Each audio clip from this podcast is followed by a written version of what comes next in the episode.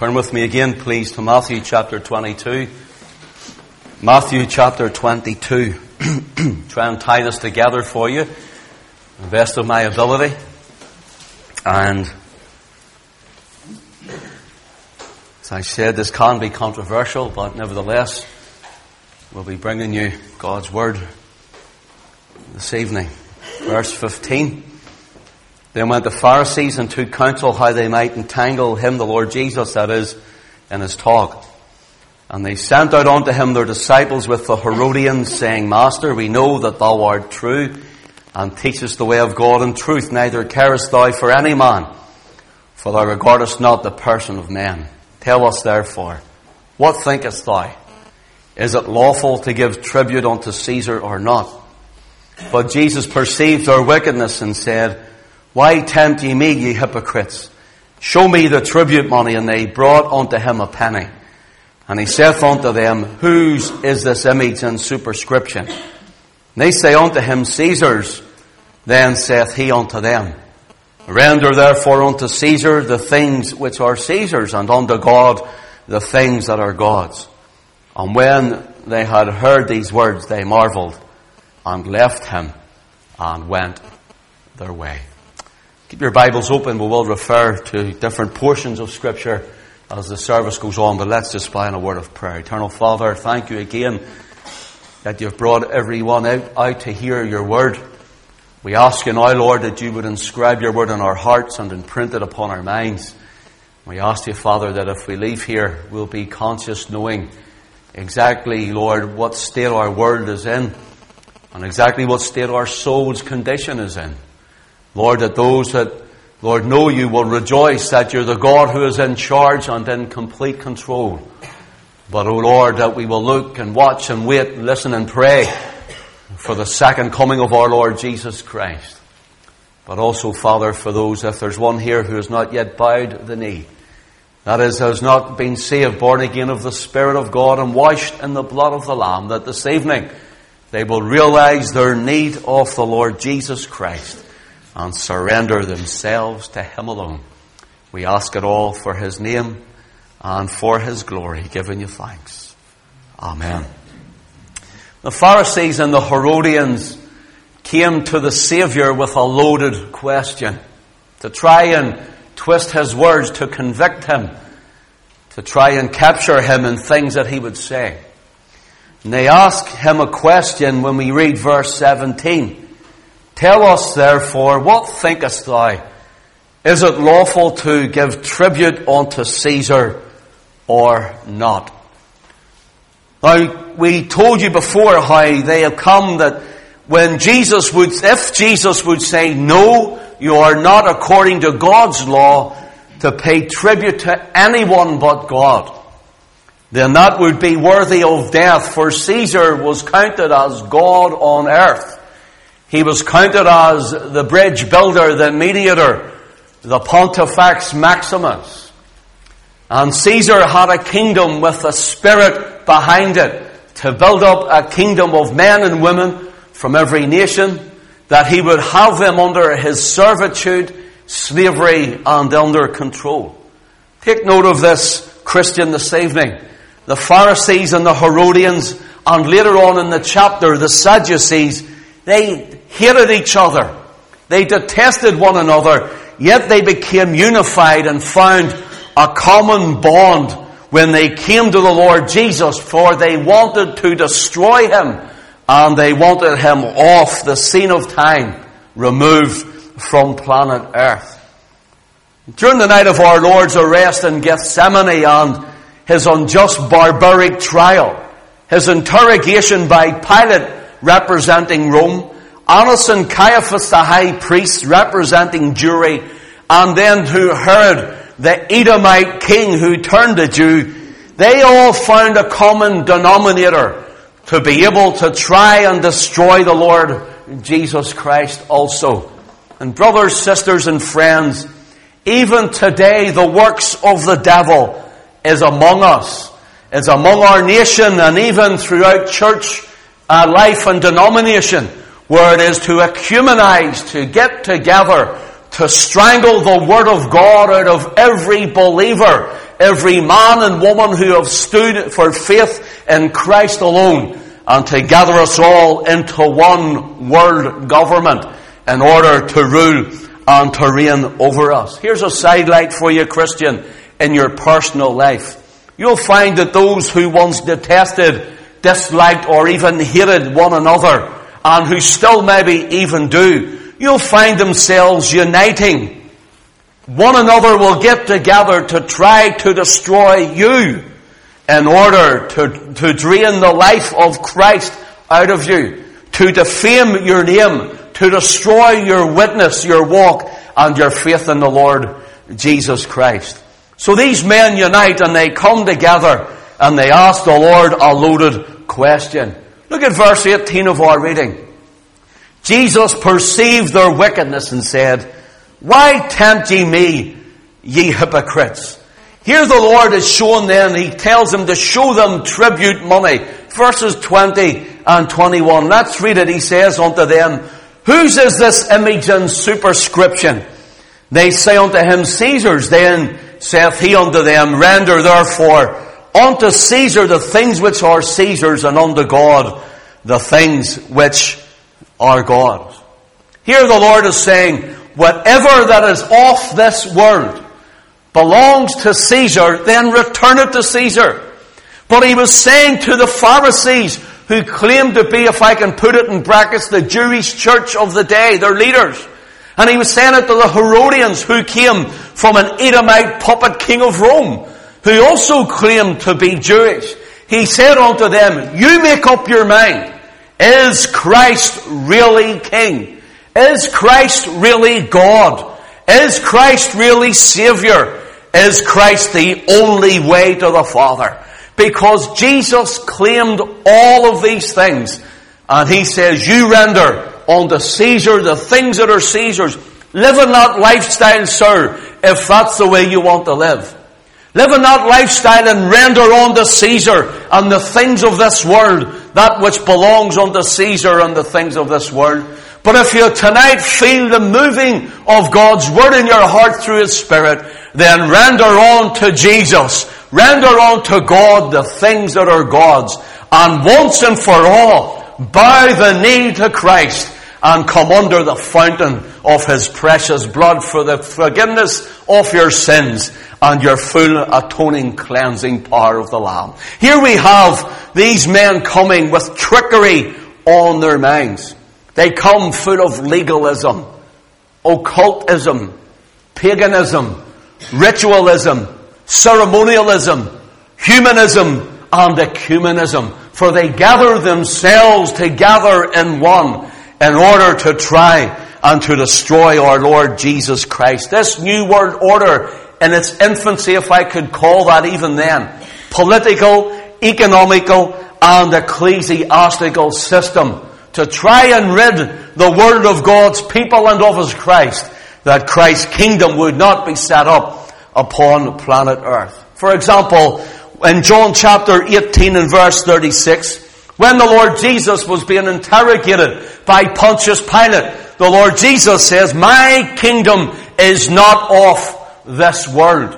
And people think then, okay, well it's somewhere way out there and we're all alone down here and we're going to be a smoking cinder on earth when atomic Armageddon comes. Friend, the Bible tells us that the earth will abide forever. And we're told that Jesus is coming again to rule and to reign on planet earth. It's not what he meant when he said, my kingdom is not of this world. He meant my kingdom. Another translation is, my kingship is not of the things of the occult of Caesar. My, my kingship is not of Caesar's rule and reign. It's not of barbarity and licentiousness and unrighteousness and sin. It's not of this world system of things, the buying and the selling, even as he cleansed the temple of the house of God. He says it's not of this world's order that you and I live in. But when Christ returns, He will set up His kingdom in glorious righteousness and He will rule and reign from planet earth. He says, my kingdom is not of this system of things. The Lord was speaking not so much to the sphere in which the reign of Jesus is exercised, but speaking as to the nature of his reign. I don't rule and reign as Caesar. I rule and reign as a righteous, just and holy God. So here we have the Lord speaking to these men who come. Now over the weeks we have looked at Daniel chapter 2. Will you turn with me please to the book of Daniel? Daniel chapter 2, Nebuchadnezzar has a dream. Nebuchadnezzar gets his soothsayers out and his magicians and they couldn't tell the dream nor interpret it. And we've been here every week, so we'll just briefly look at it again. Daniel comes and he interprets Nebuchadnezzar's dream. And this is what he says in verse 32. The image's head, it says, was of fine gold. His breast and arms of silver, his belly and thighs of brass, his legs of iron, his feet part of iron and part of clay. So here was this great image of a man, a golden head. Later we're told Daniel interpreting the dream says to Nebuchadnezzar, Thou art this head of gold. Babylon's kingdom was the head of gold. The next kingdom would come was the breast of iron and arms of silver, which would be the Medo-Persian king.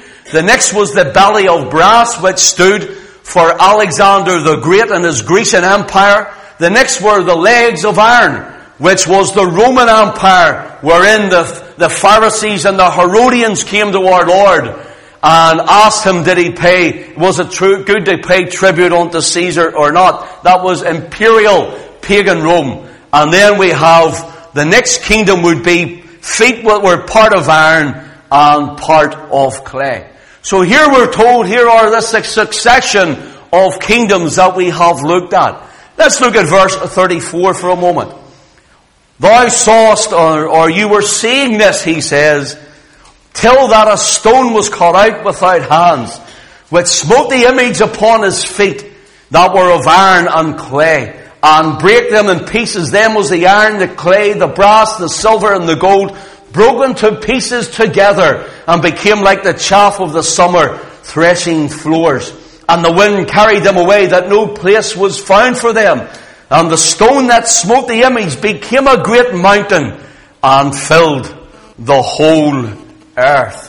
Notice the ten toes, like you have ten toes. Well, most of us should have ten toes uh, on our feet. So this image, he sees ten toes, feet part of iron and part of clay. And it says then there was a stone cut out without hands.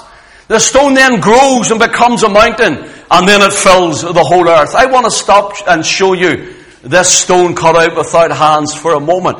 It comes, if you want, in three stages here. A stone cut out without hands, secondly, a great mountain, and thirdly, it befills the whole earth.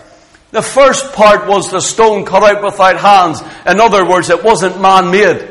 In other words, this was the doing and the workings of Almighty God. He calls, he calls Abraham out of the Ur of the Chaldees. We have Abraham, Isaac, Jacob. And then we have Israel, the nation that is formed and brought out of Egypt. And Israel formed then later years as they come into Canaan land. They were separated into a northern kingdom of ten tribes and a southern kingdom of two tribes. The northern house of Israel, the southern house of Judah. Samaria on the northern kingdom was their capital city, and the southern kingdom of Judah was Jerusalem. Their idolatry, for their idolatry and their, their, their sin, they were carried away captive. That is the northern kingdom. Scattered throughout the nations and they moved westward towards Europe and across to the British Isles. Then we have Judah in the south.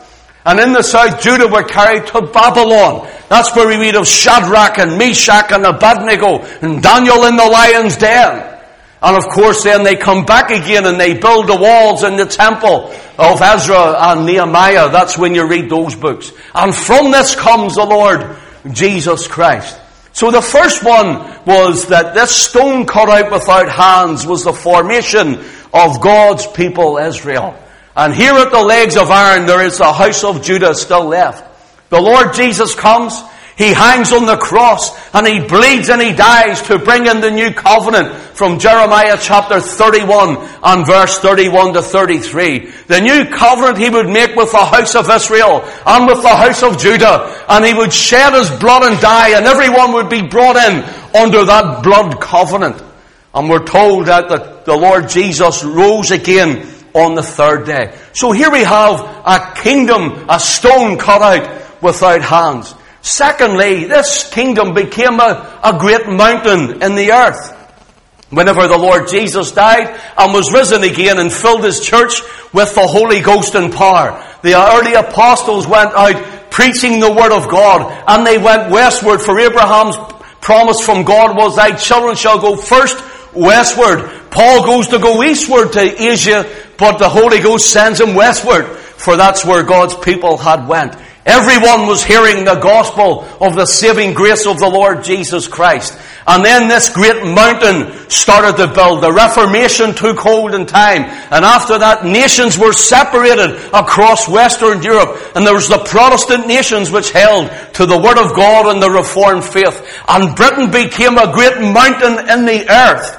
And it filled by a commonwealth. Now friends, we're told throughout. Many people say how bad Britain were throughout history and their imperialism. But let me say something. Yes, there were men who done drastic and terrible, uh, drastic things in the earth, terrible things from Britain. But if it wasn't for Britain, there wouldn't be the road networks they had. If it wasn't for Britain, they wouldn't have the health programs they had. If it wasn't for Britain and they're moving, they wouldn't have the Bible. They wouldn't have the gospel of God's saving grace. And this great mountain became a commonwealth and filled the entire earth. And so now when Christ returns in the third time, He will gather all His redeemed together. He will sit upon the throne of David and rule over the house of Jacob on the earth, and yea, even over the entire universe when He comes again in power and in glory. Now that's about 4,000 years of history and about five minutes and I'm puffed out. So here we have, I hope you can grasp this this evening. Here we have this great stone cut out without hands. And when Christ returns, it smashes the image on the feet. It's already happened whenever the, the word of God, the just shall live by faith in 1517 at the Protestant Reformation. And Rome started to tremble and to break and to quake, friend. But oh, it will be finished when Christ returns. And every idolater, Everyone from every apostate uh, uh, uh, faith, they will, uh, uh and every uh, religion friend that, that is not true to the God's word, that is whether it's Protestant or Catholic or Muslim or Judaizers or Hindus or whoever friend, they will be found that Christ will come again and they will be caught out and caught on. And friend, you could be in that number too. If you're not saved, you could be caught out and you could be caught on.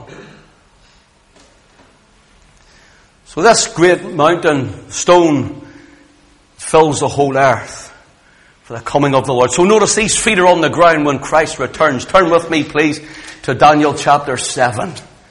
Daniel chapter 7. I said all that nearly in one breath there, didn't I? I've so much to tell you tonight and I've so many things to dig up and show you. I want you to get as much as, as we can in. Verse 4, the, here not, uh, uh, near the end of Daniel's life, he is shown uh, a vision by the Lord and he sees the, he says, the first was like a lion and had eagle's wings and I beheld the wings until the wings were plucked and it was lifted up from off the earth and made to stand upon the feet as a man and a man's heart was given to it. And behold another beast, a second like to a bear, and it raised up itself on one side, had three ribs in its mouth of it, between the teeth of it. And they said thus unto it, Arise, devour much flesh. And after this I beheld, and lo another like a leopard. Notice these animals, which had upon the back of it four wings of a fowl. The, be- the four wings of a fowl. The beast had also four heads, and dominion was given to it. And after this, after this I saw, in the night visions, and behold, a fourth beast, dreadful and terrible and strong exceedingly, and it had great iron teeth that devoured and brake in pieces, and stamped the residue with the feet of it. And it was diverse from all the beasts that were before it, and it had, notice, ten horns. With ten toes in Daniel 2, now we have ten horns. Take note of that, it's very important. Next verse 8 says, I considered, notice, I considered the horns, he says. And behold, there came up among them another little horn before whom there were three of the first horns plucked up by the roots. And behold, in this horns, in this horn were eyes like the eyes of a man and the mouth speaking great things. Now when you look at last week's, we told you, if you read on, it talks about the coming again of the Lord Jesus. So here are these ten kingdoms. Here's these ten horns. Here are the ten toes until Christ returns again. So ten toes in two, chapter 2, ten horns in chapter 7. Daniel see, or uh, Nebuchadnezzar's dream, he sees gold and silver. We showed you last week at how when he sees it, he sees it glorious and glamorous. But from the eyes of God given to Daniel in chapter 7, he sees it twisted and ravenous. He shows it as beasts the exact same.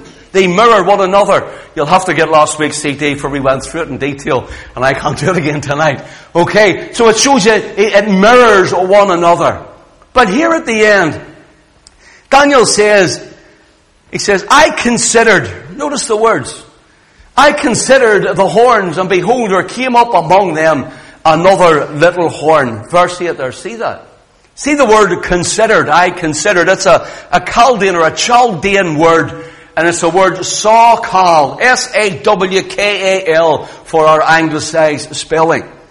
And the word Sawkal means to be circumspect, to be intelligent, it means to look and to behold and to understand, to study it in great depth and great detail. Daniel says, I seen these ten horns, and another one came up and tore three horns up. He says, and I studied it. I looked at it till I understood it in great detail. For example, in Psalm 64 and verse 9, this word is mentioned again. Listen to what David says, and all men shall fear and shall declare the work of God, for they shall wisely consider his doing. David saying there come a time when men will look and see the works of God and they will study and realize that God's word is true. And the things that God is doing in the earth they will say, oh, He is wonderful. He is almighty. He is omnipotent and omniscient. And they'll fully understand the things that God is bringing upon the earth. Friend, I hope tonight that you and I will leave here and realize God's word is true, that He is omnipotent and omniscient, and that He knows all things, and He is causing all things to happen in the earth. God hasn't lost control, you know. Our God is in full control of all the nations and even of your life tonight. It's not what you were singing tonight, Leon. God is in control. Our God is in control. So here it means to study it. Daniel says, I looked and I pondered, I examined, I studied. He says, I was circumspect, I looked at it with intelligence. See in Psalm 64, the reading we took, Listen to what Charles Haddon Spurgeon, the great Baptist preacher, said in his writings on the, in the treasury of David on this verse. I quote him. The judgments of God are frequently so clear and manifest that men cannot misread them. And if they have any thought at all, they must exact the true teaching from them. What? And I told you last week, Charles Haddon Spurgeon was one of the men who believed what we're preaching tonight. In other words, he says, see when you look at it and you study it, he says, see no matter what you've been told in the past or taught to know or passed down through generation, he says, when you see it in the light of God's Word, he says, they must exact the true teaching from it. And that's what we're going to do with the little horn now. I'm going to show you the true teaching of it. Do you know you're going to hear there's going to be some man when yonder year, it could be tomorrow or next year or next hundred years, that Jesus will come and you'll disappear and some man will rule and reign and this is him, this little horn. Friend, I'm going to teach you what the scriptures say about this. Let's learn this evening from this. Let's look at this little horn. And I considered, verse 8, the horns, and behold, there came up among them another little horn before whom there were three of the first horns plucked up. Here's ten horns, three are plucked up as this little horn starts to come out. Now take note of that. The three horns that were plucked up in history were the, the groups of, remember I told you last week, the ten horns, the ten toes, were ten provinces, ten kingdoms if you want, ten rulers with areas and capacities that were around Rome and what make up most of modern Europe today. And they revolted against, against Rome, the pagan Roman Empire. Well, this little horn comes up and I will piece this together for you in a moment, so stay with me. The three of those little uh, provinces that were pulled up were the Heruli, the Ostrogoths, and the Lombards. The Heruli, the Ostrogoths, and the Lombards. These three were settled and they were even ruling to some degree around the region of Italy. And they were plucked up by the continuation of the cult of Caesar as the little horn came up. Ten toes, ten horns, were ten provinces, as I said, would make up the bulk of Europe. Now I tried to remember the ten offhand last week and I got the eight if you remember, and I couldn't remember. Happens to me all the time. I've got the ten for you tonight. I've written them down so as you'll get them. Okay. They are the Goths, the Ostrogoths, the Visigoths, the Franks, the Vandals, Suevi, the Alans, the Heruli, Burgundians, and the Lombards. Okay, so you've got the ten now. We were missing two last week. Interesting fact, friends, here I told you, I think it was in part one, in 410 AD, the Roman soldiers pulled their troops out of Britain because there was unrest. They were starting to turn on Rome and they needed all their soldiers back home, so they concentrated in Italy and in Rome especially. And they pulled their troops out of Britain in 410 AD. 66 years later, you'll find that the Caesars collapsed and fell. 66 years later. So of those 10 kingdoms that rise up around this time, Britain was not among them. Britain was not one of them. And why is that important? Because that makes up the bulk of the European Union today, the main nations. Britain was not part of it, and Britain should not be in the European Union today either, for it's a godless union, and Britain needs out of it. That's why we bring these things to you. So if you ever get a referendum, well, I think we'll all be a little bit older by the time we get a referendum in this country. If you ever get a referendum out of Europe, folks, it's from Satan himself. So here we have 410 to 476 AD. We'll look at it in a little moment. This was ancient Babylon, the head of gold, the silver, the brass, the iron, the feet, part of iron, part of clay.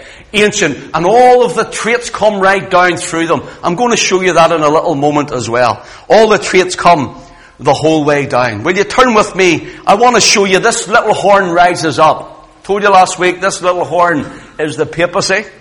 And I want to show you uh, down, uh, Revelation, please. Turn to the book of Revelation. Revelation chapter 13. Revelation's full of this stuff. It's absolutely fantastic. Revelation's full of it. Now, see when we talk about this, I want you to know this. This goes bigger than this. This is a whole global movement. The whole banking system. Even the Jewish bankers that are behind the Rothschilds and the Bilderbergers and all of them, all involved in the New World Order. All involved in it. A lot of our politicians and the abomination in America. I remember when he was being voted for, I preached here before he was being voted for, he was in the running, and I told you he was an Islamist, he was a, he, he, he was Muslim. And I told you his name is Barack Hussein Obama. And I said at the door, when people came out, they were saying, ah, he's not really a Muslim. I says, he is. And he is.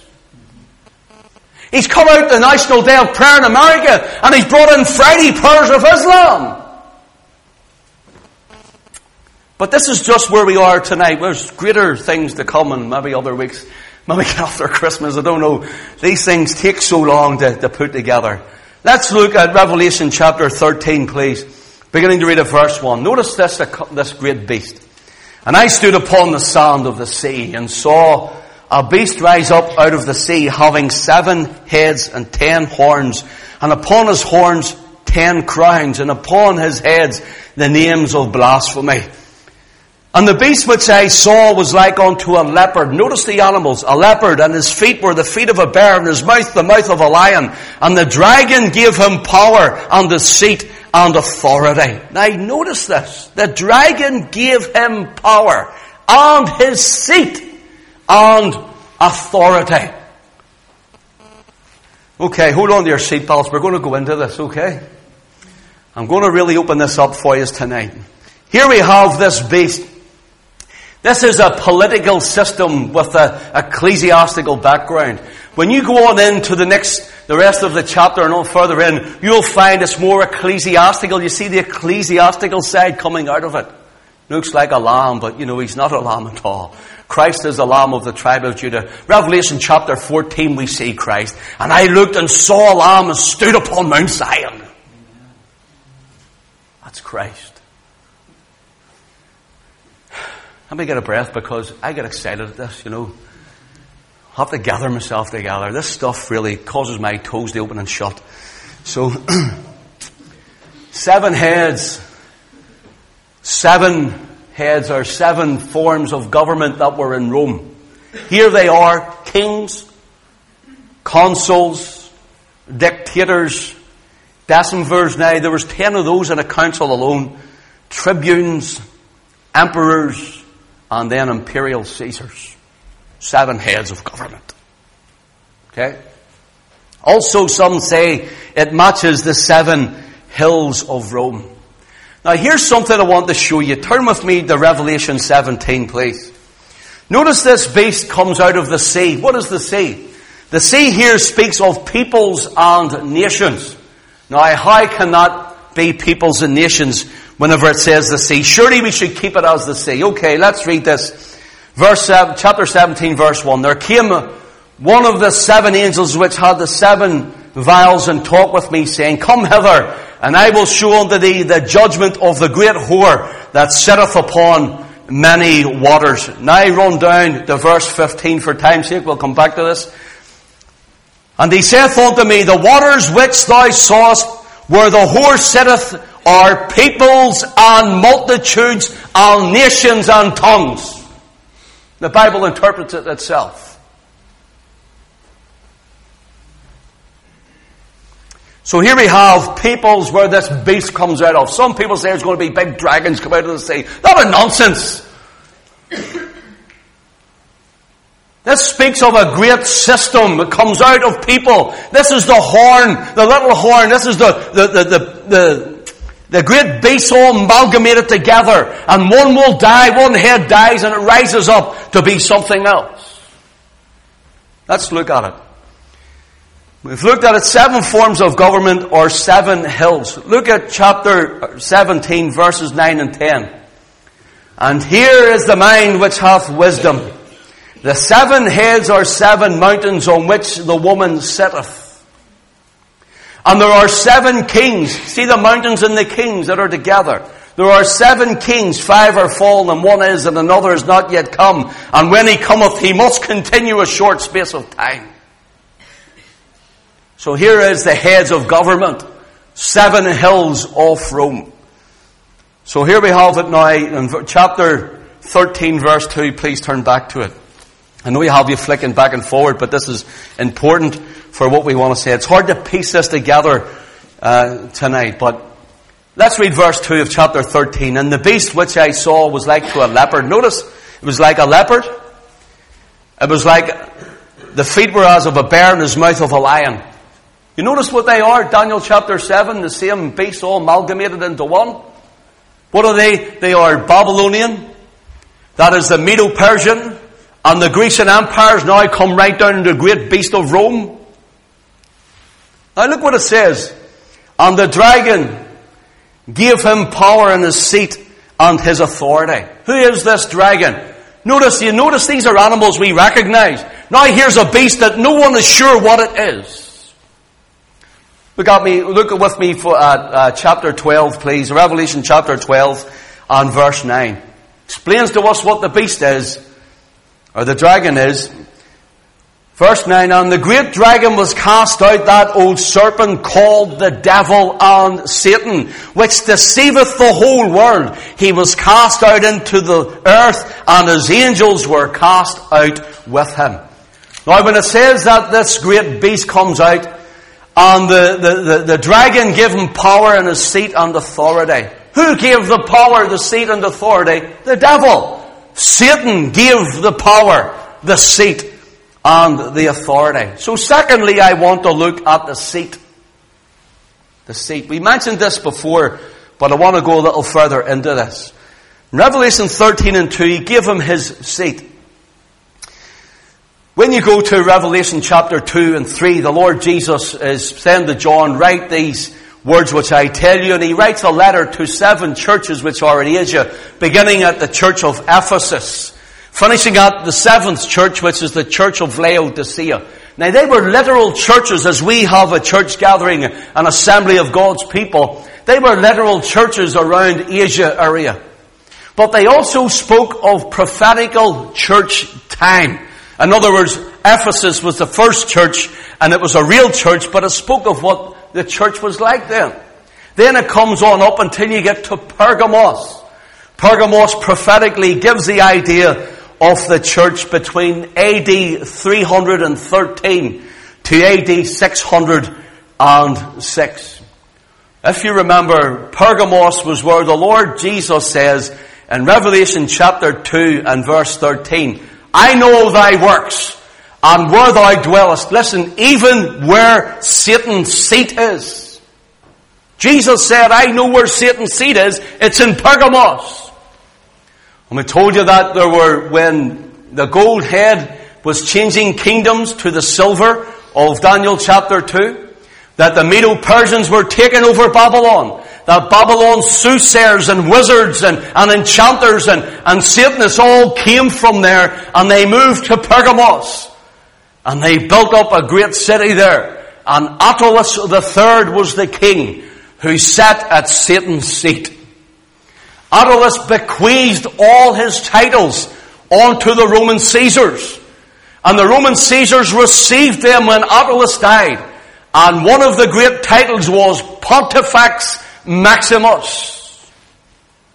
Bridge builder, high priest, way to God, the door. Sounds familiar to you? Let's go a little further. We're going to get into this. I the time's flowing, but we'll, we'll do, we'll finish this. Attalus III had bequeathed these. Here's an interesting fact, fact about Pergamos, friends. The church Pergamos, the name Pergamos means married to power. Married to power. Whenever we read Revelation chapter 13 and verse 2, what does it say? The dragon gave him his seat and his power and authority. The devil was married unto them. Israel was married to Yahweh. Exodus 19.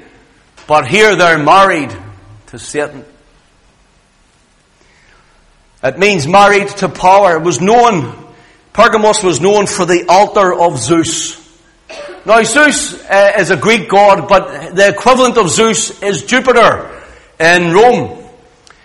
But Zeus, the, the, the, the Greeks worshipped Zeus, and the, Pergamos they built this great big altar.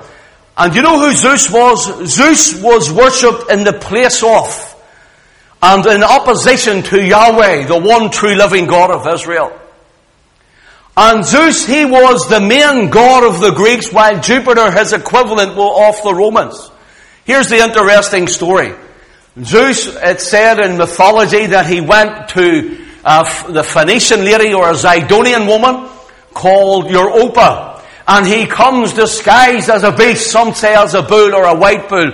He puts her upon his back and he takes her to the continent where Europe is today. And it's called the rape of Europe or the rape of Europa. And he carries her away and that's where Europe gets its name from. And what do they do? They build the altar of Zeus in the middle of it.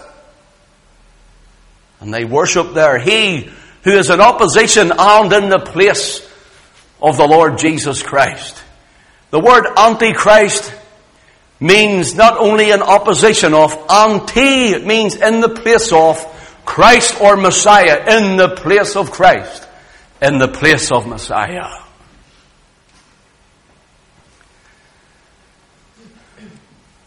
In church history, you have Pergamos, Finishing about 606, that is the Church of Rome era. Its power, strength, and its darkness where no word of God was. Then the next church age in Revelation chapter 2 is the Church of Thyatira.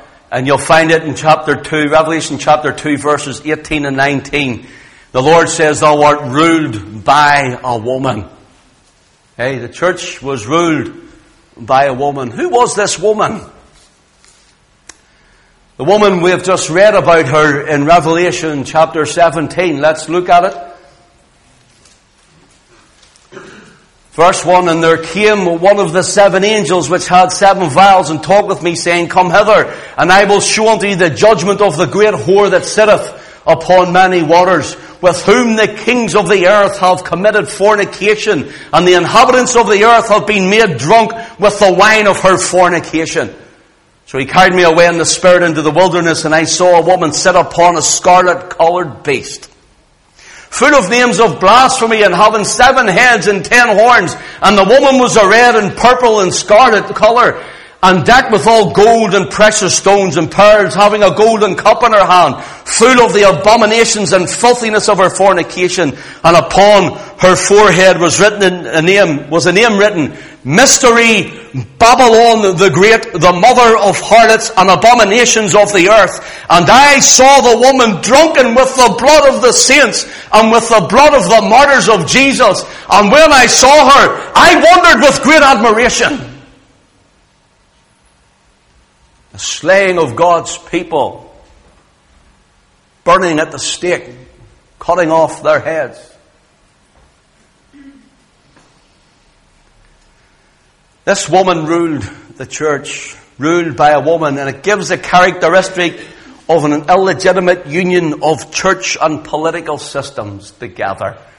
And here we have the cult of Caesar, ecclesiastical. Here we have the cult of Caesar in every sense, shape and form, coming with the little horn of Daniel. Thank you for your attention. It's been marvelous. Will you give me another five minutes and we'll try and close this up for you. This is a big topic and I know it's hard to take it all in.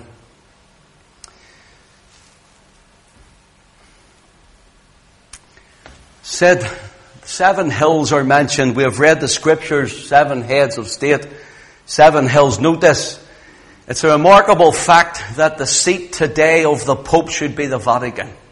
Why is that? Now listen carefully. This is where the hill of the ancient Romans called Vaticanus, or the hill of Vaticanus. And it signifies, the word Vaticanus signifies in the English, the place of divination. I think about that. Now I didn't write that, that's history. That's fact. It's known as the place of divination. Do you know what divination is? The idea here given of divination means the seat of the oracles, the mysteries of Babylon. The hell of divination is where the Vatican is today. That's why you call it Vatican. Reminds me of Acts chapter 16 when Paul and Silas are walking through where? Thyatira. Where's Thyatira? The place where it was ruled by a woman, Jezebel. Who was Jezebel? Jezebel was Ahab's wife. She was a, listen, a Phoenician Zidonian witch. And she brought all sorts of spiritual idolatry and adultery into the northern kingdom of the ten tribe house of Israel. Ahab was her husband. She caused idolatry to be found in all of Israel. What do we see from modern Babylon but idolatry to be found in all of Israel?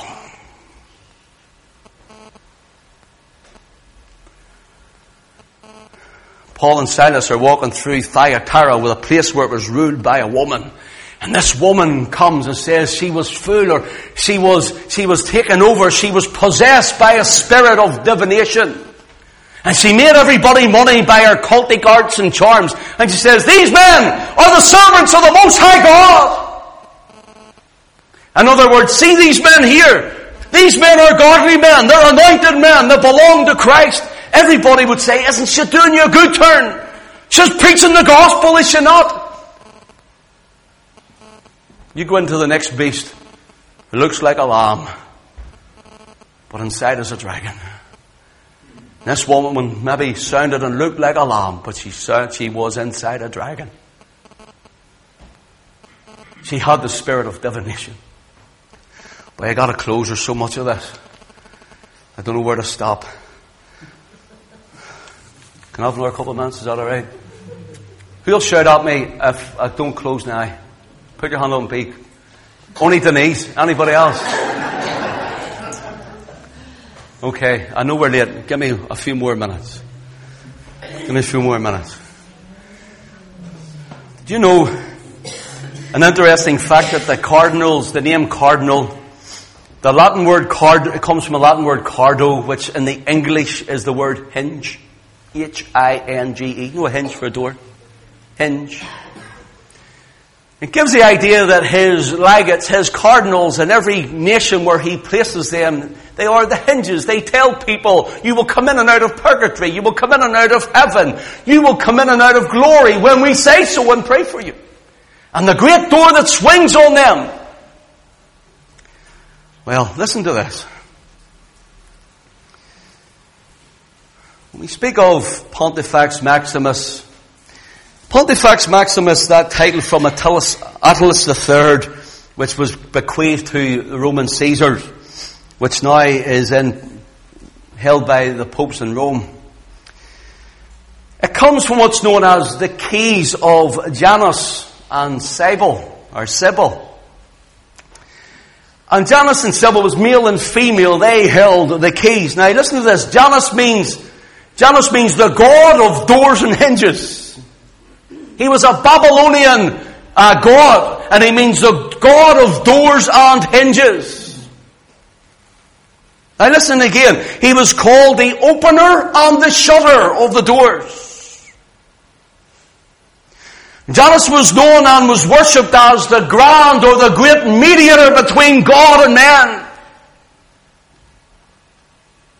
and that he only could open the door of heaven. Jesus said, I am the door. By me, if any man enter in, he shall go in and out and find pasture. He shall be saved and shall go in and out and find pasture.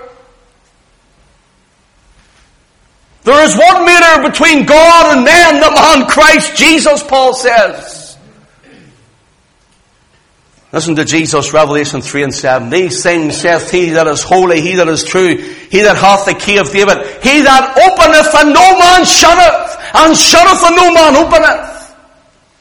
The keys of jealousy says, I am the door, and I have the keys. I am he which was and is and which is to come, the Almighty says. I am the first and the last. He which was dead and is alive forevermore and have the keys of death and hell.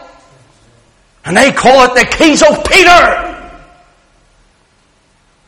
Only Christ has the keys. And Christ alone.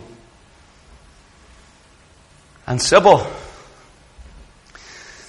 Sybil means the interpreter of the mysteries. Opens the case. The interpreter of the mysteries. Or her name is Domina. Our Lady.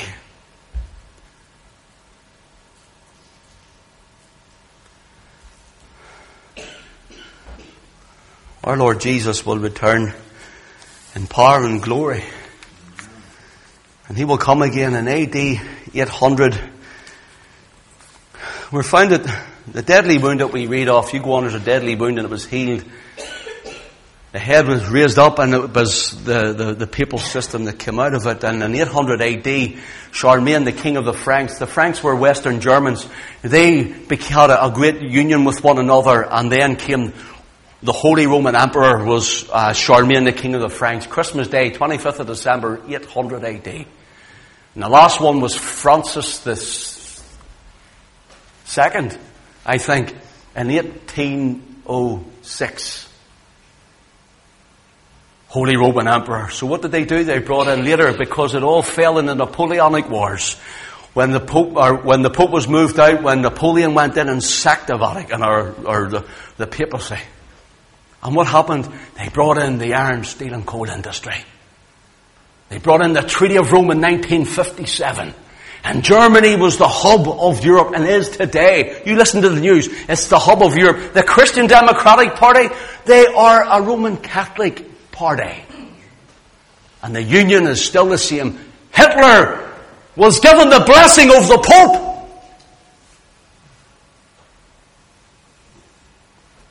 Check your history. I'm not lying. Amen. Anybody that knows that? That's right. Check your history. Folks, with the time, thank you for listening to me. The Lord bless you. I don't want to say I'm going to do another week because it took me forever to research again and, and get my mind up. I'll see what I come up with next week. But God blesses everyone. Listen, are you saved? Are you ready for the coming of the Lord? It shows you the Bible is true, doesn't it?